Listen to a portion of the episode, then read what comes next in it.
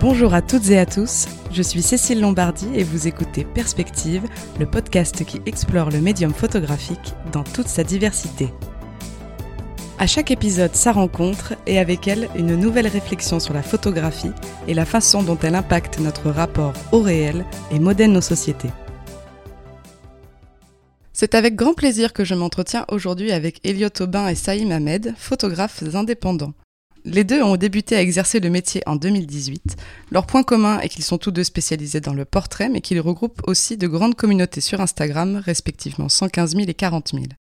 Nul n'est exempt de l'influence du milieu socio-économique dans lequel il évolue. Nous sommes exposés chaque jour à des milliers d'images issues de la culture muséale, mais aussi et surtout d'Internet, de la télévision et de la rue, qui conditionnent notre rapport au monde et au beau et nous encouragent dans certaines directions lorsque nous sommes créateurs. Avec Elliot et Saïm, j'aimerais discuter de leur conception de la photographie et de son esthétique, mais aussi de la façon dont ils envisagent les liens entre photographie et influence. Bonjour à vous deux. Bonjour. Hello. Merci beaucoup d'avoir accepté mon invitation. Est-ce que vous pourriez débuter par votre présentation et la présentation de votre travail, en commençant par toi, Elliot ? Alors bonjour, moi c'est Elliot Aubin. Euh, j'ai commencé du coup la photo euh, en deux mille dix-huit, euh, on va dire... Euh, plus professionnellement, donc euh, voilà. Alors après, moi c'est une passion que j'ai depuis, enfin la photographie est une passion que j'ai depuis euh, très longtemps. Euh, j'ai dû commencer vers euh, huit neuf ans, on va dire que j'ai toujours aimé, euh, aimé ça. Donc là aujourd'hui actuellement je suis euh, photographe et vidéaste professionnel, basé sur Paris et Nantes. Bonjour, alors moi c'est Saïm. Euh, moi au niveau de la photo, euh, c'est quelque chose quand même qui m'est arrivé un peu de manière euh, très hasardeuse. C'est-à-dire que j'étais en Angleterre dans le cadre de mes études d'ingénieur, donc il n'y avait rien à voir avec euh, la photo. Et j'ai rencontré des gens en école de photo là-bas et qui m'ont introduit un peu à cet univers-là. Et du coup, en ayant passé beaucoup de temps là-bas avec eux, ça m'a quand même assez inspiré. Alors évidemment je faisais un peu de photos avant, mais c'était très euh, au téléphone, et cetera. Rien de très sérieux, et euh, ça m'a tellement inspiré, j'ai tellement voulu me lancer que quand je suis revenu du coup en France, avec, après les deux mois passés en Angleterre, euh, je me suis mis à fond et j'ai acheté un appareil, et c'est là que j'avais créé mon compte Instagram justement. Et j'ai commencé à poster, voilà, sans penser euh, à, ce que, à ce que ça donnerait, et cetera. Et puis voilà, puis avec les réseaux, ça m'a un peu lancé dans la photo. Et puis après, je me suis lancé en pro assez vite aussi, parce que justement, avec les réseaux, euh, des opportunités sont arrivées et du coup, j'ai pu, euh, j'ai pu me lancer en pro. On reviendra euh, sur ce sujet de l'influence euh, un petit peu plus tard. Est-ce que vous pouvez nous raconter votre rencontre ? Alors, notre rencontre, très bonne question. Et bah, elle s'est faite au Salon de la Photo euh, il y a deux ans. C'est ça. C'est ça. Et euh, bah en fait, moi, je, j'étais sur le stand Sigma, voilà, avec qui euh, je collabore depuis du coup euh, deux ans. Et, euh, et en fait, Saïm était là, mais vraiment pas en tant que photographe. Et puis c'est vrai que bah, du coup, euh, suite à ça, moi, j'ai... Saïm est venu vers moi en fait, et il m'a dit euh, « Tiens, Elliot, je te suis. » Enfin, euh, on a parlé un peu, puis il m'a montré son travail, et c'est vrai que j'ai mais directement accroché. Il y a pas mal de personnes qui m'envoient leur, leur profil, et euh, du coup, j'aime bien dire voilà ce que j'en pense réellement. Mais c'est toujours un peu délicat quand voilà c'est pas forcément notre style, etc. Et là pour le coup euh, Saïm c'était vraiment vraiment quelque... enfin, un coup de cœur, et je savais même pas comment le dire, et du coup en fait on s'est recontacté par la suite et on a fait pas mal de projets ensemble. Est-ce que vous pourriez tenter, en commençant par toi Saïm, de décrire le style de l'autre? Alors Elliot, au niveau de son style, alors bon, au niveau des portraits, Euh, l'environnement joue beaucoup, je pense, comme, euh, comme moi aussi en quelque sorte.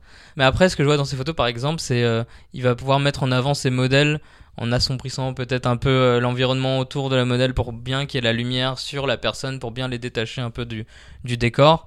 Et puis après, euh, voilà, ça c'est vraiment des portraits, je vois des portraits environnementaux, même si euh, ça change peut-être euh, récemment, je sais pas. Euh, j'ai vu des, des photos un peu plus mode, un peu plus... Euh, Euh, donc avec beaucoup plus de stylisme, et cetera. Mais voilà, je pense que c'est un mélange de portraits environnementaux, cinématographiques, plus euh, portraits mode. Par rapport au style Saïm, euh, je te rejoins sur l'aspect cinématographique. Enfin, on voit que c'est vraiment euh, ça qui prône dans ton travail. Enfin, il y a aussi, c'est très axé sur la mode, avec beaucoup de, de postures, on va dire, originales. Et c'est ça qui le démarque, je trouve. Euh, voilà, c'est très... on va dire original, et ça change de, de ce qu'on peut voir, et voilà tu joues aussi sur le regard, ça c'est un, un, quelque chose de commun. Et sinon je trouve que t'as un côté très euh, vintage aussi, et très euh, américain un peu, je sais pas comment expliquer, mais une vibe un peu américaine quoi. Est-ce que vous avez des choses à ajouter sur vos partis pris personnels? Est-ce que l'autre a bien décrit euh, votre esthétique? Complètement, ouais. Enfin en fait je sais que pour moi le, l'arrière-plan, le décor est tout autant important dans le sens où je veux que ça ajoute du détail et que ça euh, voilà, finisse bien la photo. Moi, euh, je pense qu'il a, il a bien décrit aussi, et c'est vrai que l'aspect cinématographique, c'est quelque chose que j'explore de, j'explore de plus en plus. Avant, je faisais des choses un peu plus posées, et cetera. Et maintenant, euh, c'est plus, euh, c'est, c'est plus une ambiance. Je vais en premier lieu regarder le décor quand je shoot, et après essayer de placer la, la modèle ou le modèle dans, le, dans ce décor-là. Euh, c'est vraiment essayer d'avoir euh, plus une scène de film plutôt qu'un, qu'un portrait trop rapproché ou quelque chose comme ça, voilà. Donc là, on parlait d'esthétique, mais est-ce que vous pensez que vos travaux respectifs font appel à des émotions différentes ? Moi, j'aime bien euh, capturer chaque personnalité et donc du coup jouer avec le regard. Et donc forcément, chaque image est un peu euh, faite en fonction de la personne que je prends. Et du coup, c'est, l'intensité varie en fonction de ces personnes-là. Et c'est, c'est ça que j'aime aussi, c'est que chacun apporte son, euh, soit quelque chose de joyeux, soit quelque chose de plus, plus mélancolique. Par rapport au fait que ça soit très cinématographique, c'est ça qui fait que euh, ça me rapproche de la réalité aussi, de quelque chose de... De, de simple, enfin sans être trop superficiel quoi. Moi je pense, euh, ce que j'essaie vraiment de dégager le plus c'est la nostalgie surtout. J'essaye mais c'est encore un travail sur le long terme, c'est essayer de faire en sorte que les photos soient un peu hors du temps, qu'on puisse un peu les voir euh, dans quelques années et se dire ah voilà, euh, c'est pas quelque chose qui ira trop vieilli en se disant que c'est trop euh, un effet de mode, même si c'est compliqué avec les réseaux. Mais voilà, j'essaie de faire ressortir ce côté un peu nostalgique, d'où euh, aussi tout ce côté vintage euh, au niveau du, du stylisme, et cetera. Euh, voilà, pour qu'il n'y ait pas vraiment un, un time frame dans la photo. Donc vous travaillez à la fois pour des particuliers, mais aussi pour des professionnels. Pour quel genre d'entreprise pouvez-vous travailler ? Alors, euh, au niveau des, donc au niveau des entreprises, ça peut être des entreprises, par exemple des marques de vêtements, euh, allant dans tous les styles, c'est-à-dire euh, vêtements, maroquinerie, chaussures, euh, couvre-chef, euh, tout ce qu'on veut, tout ce qui est, tout, en fait, toutes ces entreprises-là et toutes ces pièces de vêtements-là différentes euh, ou d'accessoires vont toujours se coller à du portrait dans tous les cas. Après, euh, je fais aussi d'autres choses qui n'ont rien à voir avec du portrait. Ça peut être de l'immobilier ou même euh, de la photo de restauration, donc euh, photo, euh, photographie culinaire. Donc euh, je pense un peu de tout. En fait, ce qu'on présente sur notre Instagram, c'est un aspect, mais quand on est pro, on a... Enfin, moi, j'ai d'autres jobs, du coup, très très différents. Euh, ça peut toucher vraiment à tout. Et du coup, un peu la même chose que Saïm, dans le sens où moi, je travaille avec des marques de vêtements, comme euh, j'ai, j'ai travaillé avec euh, Bisbee, euh, par exemple. J'ai aussi collaboré avec euh, l'agence euh, qui gère la partie Netflix France. Et donc du coup j'ai un shooting avec un, un des acteurs d'une série qui est sortie sur Netflix. J'ai aussi euh, travaillé avec des agences de, de marques de cosmétiques. Donc voilà, c'est un peu, je touche un peu à tout on va dire, même de la téléphonie, téléphonie mobile. Euh, voilà, le but c'est de mettre toujours en avant euh, soit le produit, soit le modèle. Euh, voilà, mais forcément on a des, il y a des, il y a des préférences dans, dans, dans ces travaux-là.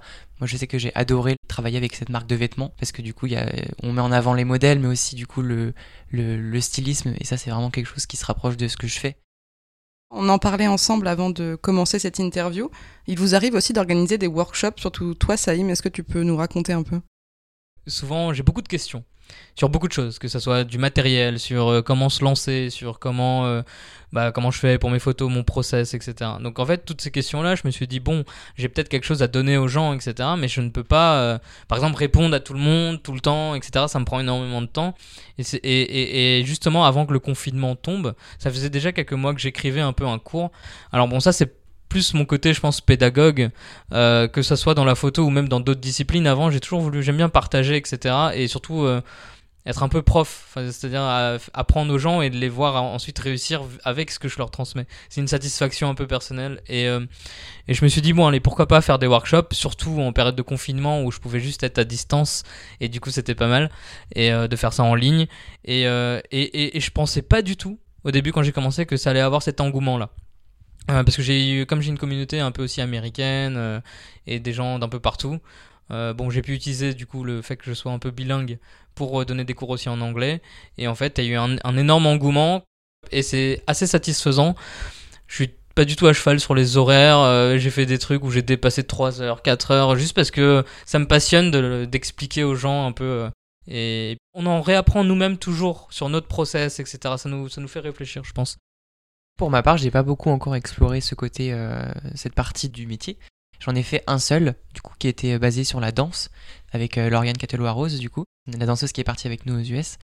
J'ai beaucoup aimé parce que, comme tu dis, c'est du partage et en fait, on, c'est ce qu'on aime faire et en fait, et du coup, on pose des mots sur ce qu'on fait, sur nos actions, sur euh, bah, ce qu'on réalise euh, au moment même. Comme moi, je suis autodidacte, et j'ai, j'ai, j'ai, j'ai pas vraiment pris le recul sur ce que je faisais exactement. Et du coup, c'est un travail d'introspection qui est hyper euh, présent. Je profite de votre présence pour aborder le sujet de l'influence en photographie. Qui sont vos grandes influences personnelles en matière d'image ? Alors en matière d'image, quand j'ai commencé, j'avais beaucoup d'influences très américaines, euh, comme l'avait soulevé euh, Elliot. Et du coup, c'est toujours un peu le cas. Euh, c'est-à-dire, euh, je vais aller voir par exemple euh, des comptes comme euh, Andrew Kearns, euh, Joe Greer, je sais pas si les gens connaissent, mais voilà. Et puis un peu aussi euh, côté Allemagne, par exemple Jocelyn. Euh, et côté français aussi, Théo Gosselin, qui est, qui est pas Jocelyn du coup, mais voilà. Et euh, voilà, donc c'est, c'est vraiment des influences cinématographiques slash euh, argentiques. J'ai aussi quelques inspirations, même si euh, mon style est complètement différent de, de, de leurs travaux. Par exemple, j'adore Alessio Albi, c'est vraiment euh, un, un photographe que je suis depuis maintenant quelques années et, et je trouve que son, bah, son style est très cinématographique justement, mais vraiment poussé et, et très euh, épuré en fait, et c'est vraiment ce que j'aime. Il y a aussi euh, Steven Bernard qui est un photographe euh, espagnol que je connais du coup, Euh, que j'ai vu évoluer et j'ai toujours, toujours été inspiré par ce qu'il faisait. Et c'est vrai qu'il fait des clichés qui sont complètement différents des miens, mais j'ai pu prendre ce que j'avais envie de, de son travail et voilà. La photographie est une expérience non linéaire dans la mesure où le résultat obtenu dépend de l'intention initiale du photographe, mais aussi des capacités techniques de l'appareil, de la sélection et de la retouche. C'est donc un processus à quatre variables indépendantes où l'influence d'autrui peut se manifester à chaque étape. Saïm et Elliot, dans quelle mesure vous sentez-vous influencé dans votre travail ? Moi, je pense que les réseaux peuvent vachement influencer. Enfin, moi, au début, m'avait influencé en tout cas sur mon travail. C'est-à-dire qu'il y a des formats particuliers, par exemple, sur Instagram. Et ces formats-là me bridaient beaucoup. Parce que quand je commençais en photo, c'est comme j'ai commencé avec Instagram, et c'est un peu, c'est pas une erreur, mais on commence tous un peu avec les réseaux. Euh, rien que voir le format un peu euh, dédié pour Instagram, qui est le quatre cinquième vertical, ça me bridait, c'est-à-dire que comme avant je faisais du paysage par exemple, avant d'avoir commencé le portrait, euh, dès que, dès que je prenais des photos de paysage, euh, j'avais le réflexe de les prendre par exemple en, en vertical, en les recadrer en quatre cinquième en fait, parce que la finalité de mes photos était Instagram. Et je pense que c'était pas une bonne, bonne façon euh, de voir mon travail en, en prenant Instagram comme la finalité de mes photos. Donc il y a eu un moment, j'ai eu un déclic et que je me, je me suis un peu euh, éloigné de ça, c'est-à-dire que quand on est sur le terrain et qu'on prend les photos et qu'on, qu'on pense Instagram en tant que finalité, ça peut brider très vite. Et dès que je me suis euh, euh, délié de, de cet aspect-là, euh, j'ai été beaucoup plus créatif. C'est vrai que ce côté Instagram, il, il m'a été aussi reproché par des photographes, justement. Et on m'a dit euh, une fois, mais tu fais de la photo Instagram, Elliot. Et je l'avais vraiment mal pris. Je sais pas pourquoi, pourtant il n'y a aucune... Euh... Enfin, c'est pas forcément négatif. Mais c'est que du coup, j'avais... c'est comme si on m'enlevait de la case photographe. Euh, voilà, photographe. Aujourd'hui... Euh... Je rejoins Saïm sur le fait qu'il faille changer un peu et, euh, et juste faire ce qu'on a envie et non pas ce que les gens attendent aussi, enfin ce que l'application attend de nous. À votre avis, c'est quoi la photo Instagram justement ? Ces critiques que peuvent vous adresser des personnes, qu'est-ce que ce terme recouvre finalement ? En fait, il n'y a pas, je pense, de photos Instagram en tant que telles, c'est juste des trends. Euh, c'est-à-dire que par exemple, on va voir un certain style... Euh, je sais pas, de photos qu'on va voir une certaine période et l'année d'après, ça va être une autre période. Et quand ce style-là est mis en place...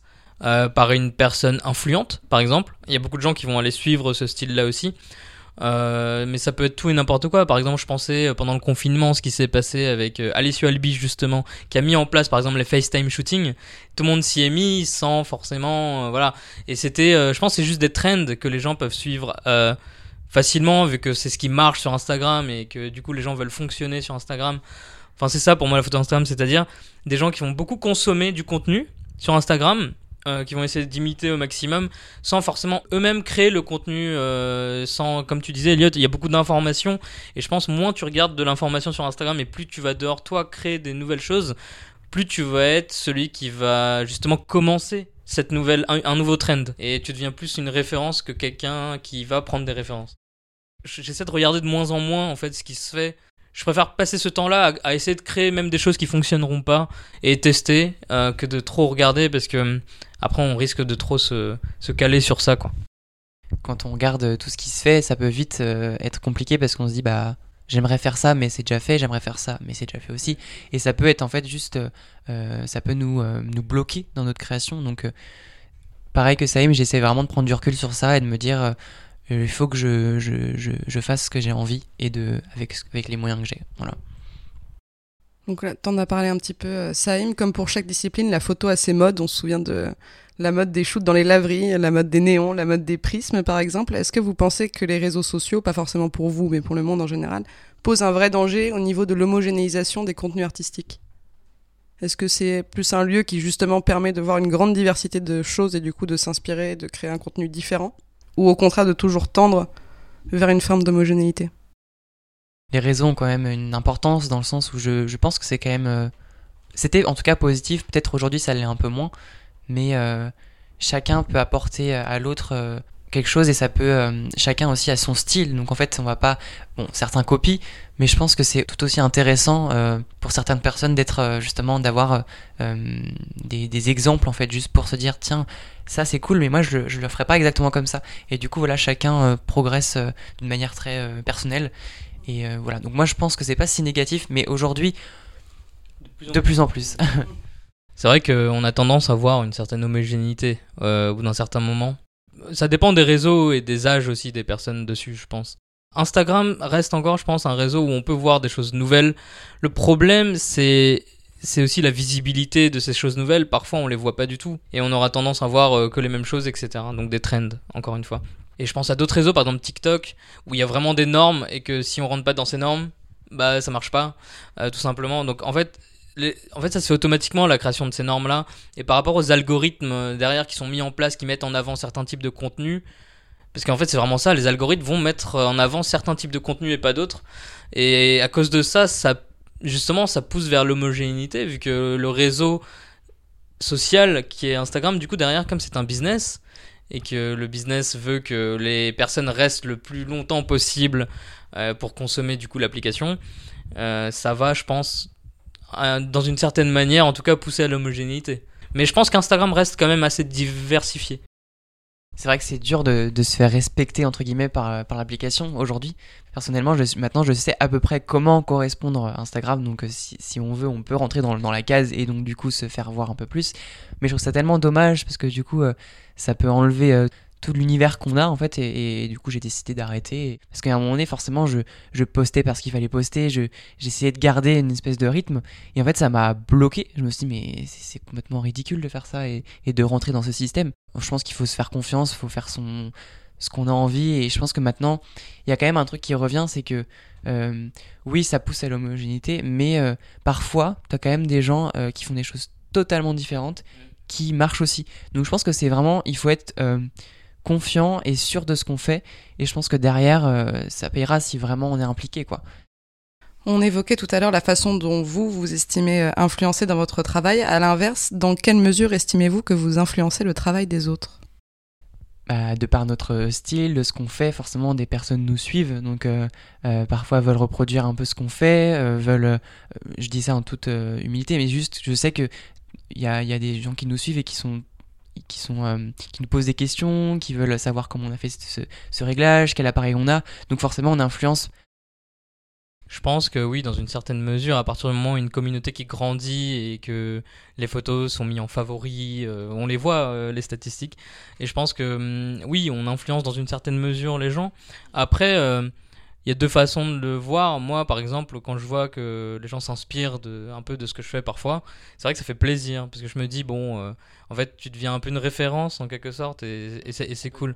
Après, l'autre façon de le voir, c'est « Ah, il fait la même chose, et cetera » C'est pas trop gênant, mais c'est pareil, c'est comme ça pousse à l'homogénéité, encore une fois, parfois, je pense que les gens vont être amenés à, à tester, faire les mêmes choses, parce que moi, par exemple, les mêmes questions que j'ai tout le temps, c'est le matériel, euh, comment je fais mon feed avec euh, ces fameuses barres blanches très, très spéciales, donc j'ai toujours cette question dans tout, je crois, à chaque commentaire de chaque photo. En fait, ça me dérange pas, je leur dis, tu vois, je, je, voilà. Mais euh, c'est juste, euh, voilà, ça fait, c'est vrai que ça fait bizarre de se dire que... un travail peut être utilisé autant en tant que référence dans beaucoup de choses, dans des moodboards, dans des, voilà, dans des, dans des inspirations, et cetera. Mais justement, moi, je pense que ça nous fait plaisir. Enfin, moi, ça me fait plaisir, en tout cas. Aujourd'hui, maintenant, ça me fait plaisir aussi. Mais, euh, et puis même, ceux qui copient, entre guillemets, euh, le travail qu'on, qu'on fait, ça me dérange plus. Je me dis, bah, ils font ce qu'ils veulent, en fait, et ils verront par la suite. Euh, c'est comme ça qu'ils vont aussi se trouver leur propre style. Mais c'est vrai que quand ça a commencé, quand j'ai commencé et que je voyais des gens qui voulaient reproduire un peu ce que je, je faisais, j'avais euh, quand même... un sentiment bizarre et je me disais mais ça se fait pas. Clairement, j'étais, ça, ça se fait pas. Et en fait, après, je, j'ai pris du recul, je me suis dit, mais en fait, c'est parce qu'ils veulent juste, euh, je pense, s'inspirer et essayer de, de trouver une façon, à, euh, voilà, une façon de trouver euh, leur propre style. Et, et j'ai lâché prise. Je me suis dit, bah en fait, euh, qu'ils, fin, qu'ils fassent. Est-ce qu'il ne vous est jamais arrivé, tous les deux, de ne pas poster une photo qui vous plaisait personnellement parce que vous saviez que votre communauté n'y serait pas forcément très réceptive? Malheureusement, oui, ça m'est arrivé. Parce qu'en fait, quand on est suivi aussi par pas mal de personnes, on, on, on a, moi je sais que j'ai un problème avec ça, c'est que je me remets vachement en question et j'ai peur du contenu que je peux parfois livrer. Euh, alors qu'au départ, pas du tout. Quand j'ai commencé, vraiment, je, bah, vu qu'on était beaucoup moins nombreux, je me suis dit, bon, de toute manière, euh, moi je poste ça pour moi. Et après, quand on, la communauté grandit, on, on a une sorte de recul et on se dit, mais est-ce que je suis toujours légitime de, de poster ce que j'ai envie? Est-ce que je... Alors qu'en soi, oui, mais c'est des questions qui viennent et du coup, forcément, parfois, on se, on se contraint de, de poster des choses alors que c'est complètement euh, bête, je dirais, et ridicule, en fait, parce que, je veux dire, les gens attendent juste qu'on poste notre travail. Et c'est vrai que moi, ça m'est arrivé de, de, de ne pas poster un ou plusieurs clichés. Et euh, aujourd'hui, ça ne m'arrive presque plus et je poste si j'en ai envie. C'est vrai qu'avec la communauté qui grandit, on, on se met une certaine pression, ça c'est sûr. On se dit, bon, bah là... Euh... J'ai posté ça récemment, ça, très, très, ça fait beaucoup d'engouement autour de ces posts-là, mais là j'ai envie de poster une photo plus simple, mais est-ce que je la poste vraiment? Vu que j'ai fait des choses très très stylées il y a une semaine, là, on se dit on, on peut pas poster ça. Maintenant, même s'il y a des photos que j'aime bien, beaucoup plus simples, que je vais poster quand même. Je vais poster quand même en me disant euh, tant pis si ça marche ou pas. Et si j'aime bien moi la photo, pourquoi je la posterais pas en fait? Donc j'aime, moi j'aime bien la photo, je vais la poster, tant pis si ça plaît pas, et le prochain post leur plairont peut-être. Et puis prendre ce recul là m'a fait du bien parce que je me bride plus, enfin ça me fait plus rien voir qu'une, qu'une photo a pas marché. Moi si je l'aime bien et que je l'ai postée, moi c'est, c'est ok pour moi.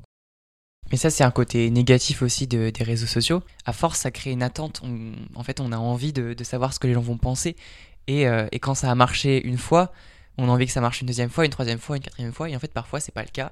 Et du coup on se remet en question, on se dit ah ce genre d'image les gens apprécient moins, donc peut-être que je devrais poster plutôt l'image une que j'ai postée qui a marché, et cetera. Et en fait ça c'est quelque chose de négatif parce que ça ne veut absolument rien dire. Maintenant j'ai pris le recul, mais c'est vrai qu'il y a une période où je, je faisais vraiment en fonction de ce que les gens euh, aimaient, et, euh, et ça c'est, c'est vraiment l'arrivée des réseaux sociaux qui ont fait, euh, qui ont créé ce, cette pression en fait, ça, si je puis dire. Et est-ce qu'il vous est arrivé parfois de vous sentir un peu piégé dans le jeu d'Instagram? Tu parlais, Saïm, de devoir poster avec régularité. Vous venez de parler de, du fait de parfois poster des photos qui ne vous plaisent pas forcément. Est-ce qu'il y a des moments où vous avez eu envie de, de tout balancer, de ne plus jamais revenir sur Instagram? Alors, complètement. Moi, il y a des moments où je, je, je me dis, mais en fait, c'est pas pour moi, euh, je veux passer à autre chose, je veux quelqu'un gère mes, que quelqu'un gère mes réseaux, parce qu'à la fois, on peut pas s'enlever de la, de la toile euh, totalement, mais... Euh, Maintenant, aujourd'hui, ça va mieux parce que justement, j'ai pris le rythme que je voulais. Se faire piéger par Instagram ou se sentir piégé, ouais, c'est toute une question de recul. En fait, il ne faut pas qu'Instagram prenne trop de place, je pense, dans, dans notre vie. Parce qu'au final, quand on reprend du recul, c'est, c'est un réseau comme un autre, ça peut mourir demain. C'est pas, ça ne sert à rien de donner autant d'énergie, euh, je pense, à, à ça, mais plus d'énergie sur euh, notre travail et l'évolution de notre travail, et cetera. Si Instagram disparaît, un autre réseau apparaîtra et voilà. Tu parles d'énergie, mais c'est aussi extrêmement chronophage de préparer un post, de préparer des stories, ça prend des heures et des heures. Et du coup, c'est parfois des heures qui pourraient aussi être utiles à la création plutôt qu'à la diffusion. C'est ça. Pour donner un exemple concret, avant, je préparais mon feed. J'avais une application qui permettait de voir en avance sur le mois comment je vais poster. Aujourd'hui, euh, pas du tout. Et ça fait du bien de, de faire ça comme ça plutôt que d'être trop, euh, on va dire, contrôlé par le temps et par les, par les jours, et, etc. L'application, comme je disais tout à l'heure, nous pousse à penser comme ça parce que l'arrivée des statistiques, ça a été vraiment un élément majeur parce qu'en fait, forcément, on voit du coup quand les gens sont actifs, euh, quelle tranche d'âge, les horaires, voilà, euh, on voit toutes les, les portées, les vues, euh, et ça forcément, ça nous pousse à dire ah cette photo-là n'a pas marché à cette heure-ci, donc je vais la poster plutôt le dimanche à machin. Donc en fait, ça, ça nous aide et ça nous piège entre guillemets. Je pense en vrai, il faut juste trouver un juste milieu. Le problème, c'est que tu vois, on est, on est freelance. Et du coup, Instagram reste un outil euh, business pour nous. Et ça reste un outil business, l'outil qui ça va être notre portfolio en ligne, on va dire, dans lequel beaucoup de clients vont nous trouver. Donc, il faut en prendre soin en quelque sorte. Mais il euh, ne faut pas trop se soumettre à Instagram. C'est-à-dire utiliser l'outil, mais pas que l'outil nous utilise trop, quoi. C'est beau ce que tu dis. Bah, c'est exactement ça. Donc effectivement, les critiques vont bon train sur Instagram. Euh, les photographes euh, l'aiment autant qu'ils le détestent, j'ai l'impression, entre la qualité des images qui est relativement médiocre, l'algorithme obscur qui valorise certains contenus plus que d'autres, sans parler de la censure immédiate dès qu'il y a un semblant de nudité, euh, principalement féminine. Quel est votre avis par rapport à ça ? En d'autres termes, quelle serait pour vous la plateforme idéale ? Moi, je reviendrai un peu à, au début d'Instagram, du coup.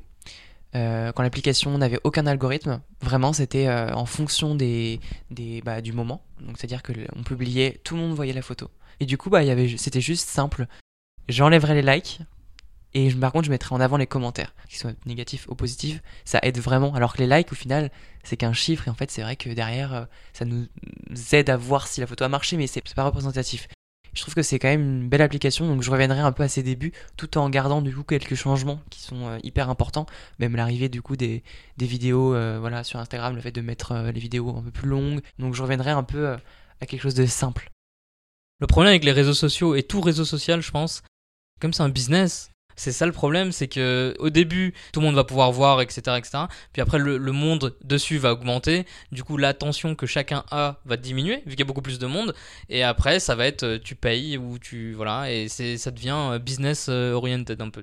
Et je pense que dans tout le cours de le cycle de vie d'un, d'un réseau social, ça commence toujours comme ça. Donc au début c'est énormément de visibilité pour tout le monde, on peut mettre en avant son travail, et dès que Le, ce réseau social-là nous rend addicts justement parce qu'on a cette visibilité-là.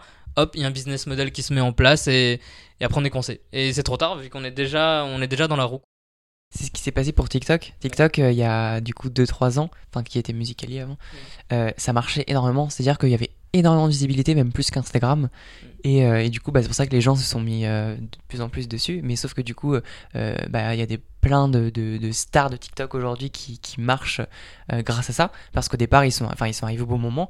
Est-ce que beaucoup de photographes font usage de TikTok, d'ailleurs ? De plus en plus. Mais sauf que je sais pas trop si... il euh, y a eu une mode TikTok, et là, je, moi, je suis plus du tout dessus, donc je sais pas trop, j'ai pas trop suivi, mais je sais qu'il y avait pas mal de, de, de photographes qui mettaient des backstage, qui mettaient en avant, du coup, leur shooting, la manière dont ça se passe, ce que je trouvais totalement intéressant pour le coup. Et vraiment, il y a, y, a, y a quelque chose de positif dans TikTok, sauf que il y a tellement de choses maintenant que... Pff, ça devient trop, et puis surtout ce que j'ai l'impression de voir, c'est j'ai l'impression de voir toujours la, la même chose, vu qu'il y a vraiment, c'est vraiment très normé maintenant. Moi j'avais essayé, j'avais essayé de faire des backstage et je les ai mis, et après j'ai, j'ai désinstallé, euh, parce qu'en fait je mettais, je consommais pas, donc je consommais rien, juste j'avais mis des vidéos pour voir, et après quand j'ai commencé à consommer, je voyais toujours les, les mêmes choses en fait. En plus on peut y passer des heures, c'est, c'est le problème, c'est... et pire qu'Instagram quoi, tu vois, moi Instagram je passe pas autant de temps que ça au final. Alors je change complètement de sujet. Euh, on quitte les réseaux sociaux, on arrive bientôt à la fin de cette interview. L'an dernier, vous êtes parti en road trip aux États-Unis avec une autre photographe, Marie Bouiron, et des modèles, Léna et Lauriane. Euh, quel était l'objectif photographique derrière ce projet ? Il n'y avait pas vraiment un objectif. Le but, c'était vraiment de partir, de voyager, d'être ensemble et, euh, et de pouvoir faire des photos. Mais il n'y avait pas ce truc de, de faire euh, vraiment un gros projet photo avec euh, des images déjà imaginées. Euh, c'était vraiment partir un peu à l'aventure, se faire un road trip. Donc voilà, vraiment le, le but c'était de, d'être un peu chill tout en faisant de la photo et en faisant ce qu'on aime, donc euh, vraiment euh, derrière il n'y avait pas de, de, vraiment de but, euh, même, même pas de but professionnel, sauf qu'on a eu euh, finalement une collaboration avec euh, une marque de location, ce qui nous a emmené vers un projet un peu plus pro, mais voilà, c'est resté vraiment simple et, euh, et c'est pour ça qu'on a réussi à faire les photos qu'on voulait. Euh. Oui c'est ça, et puis surtout je pense on, on avait cette envie de créer... Euh... de créer des photos qu'on aime, mais en dehors, euh, on va dire, des paysages qu'on a l'habitude de voir. Donc, euh, bah, le but principal, c'était surtout de voyager et de, et de juste euh, voilà, kiffer. Et ensuite, euh, et ensuite, on a pu prendre des photos, mais très, très différentes, vu que c'est des paysages complètement différents. Je pense que c'était un peu aussi une aventure pour reprendre de l'inspiration. Découvrir de nouveaux paysages, justement, ça nous inspire, parce que c'est tout nouveau, donc euh, nos yeux pétillent un peu, quoi. Et, euh, et ça nous donne envie de prendre pas mal de photos, et cetera. Et, et voilà, je pense que ça nous a juste inspirés.